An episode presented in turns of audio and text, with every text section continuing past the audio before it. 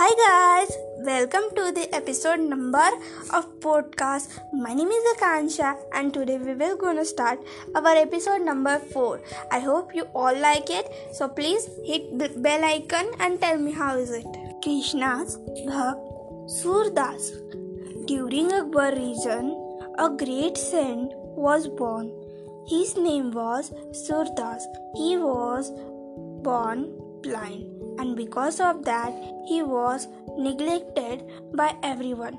During his childhood one day while surdas was sitting in a front porch of his house a group of a singer passed by his house singing a praise of God, lord krishna.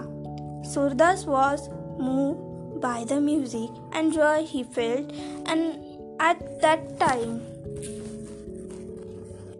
so he decided that he will learn to sing. No one in his home liked him and took him as a burden, due to which one day Surdas left his home and all along by himself. Surdas would wander singing Lord Krishna praise. With time, some people became his disciple who would serve him to the best of their ability. They would write and song, sing a song composition with him. One night, Surdas dreamed of Lord Krishna. Next day, when he woke up, he was convinced that Krishna was calling to him. He decided to go to Vrindavan. On his way to Vrindavan, Surdas would sing song in Lord Krishna praise. Whenever he went, people would respect him and feel him. They would request him to stay there with them, but Surdas humbly refused everyone.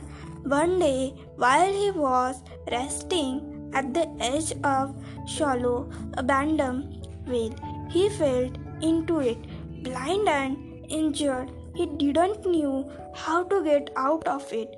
While stuck in well, Surdas prayed for help and kept off singing song in his praise. After seven days, suddenly he heard someone's voice. It was child voice saying, Hold my hand, I will take you out. As soon as Surdas came out of well, boy disappeared. Surdas kept searching for a little boy who rescued him because he felt that boy was none other than Lord Krishna himself in his child form. Moral If you will believe in Lord Krishna by heart, then you will never be alone. Lord Krishna will always be there to help you in trouble.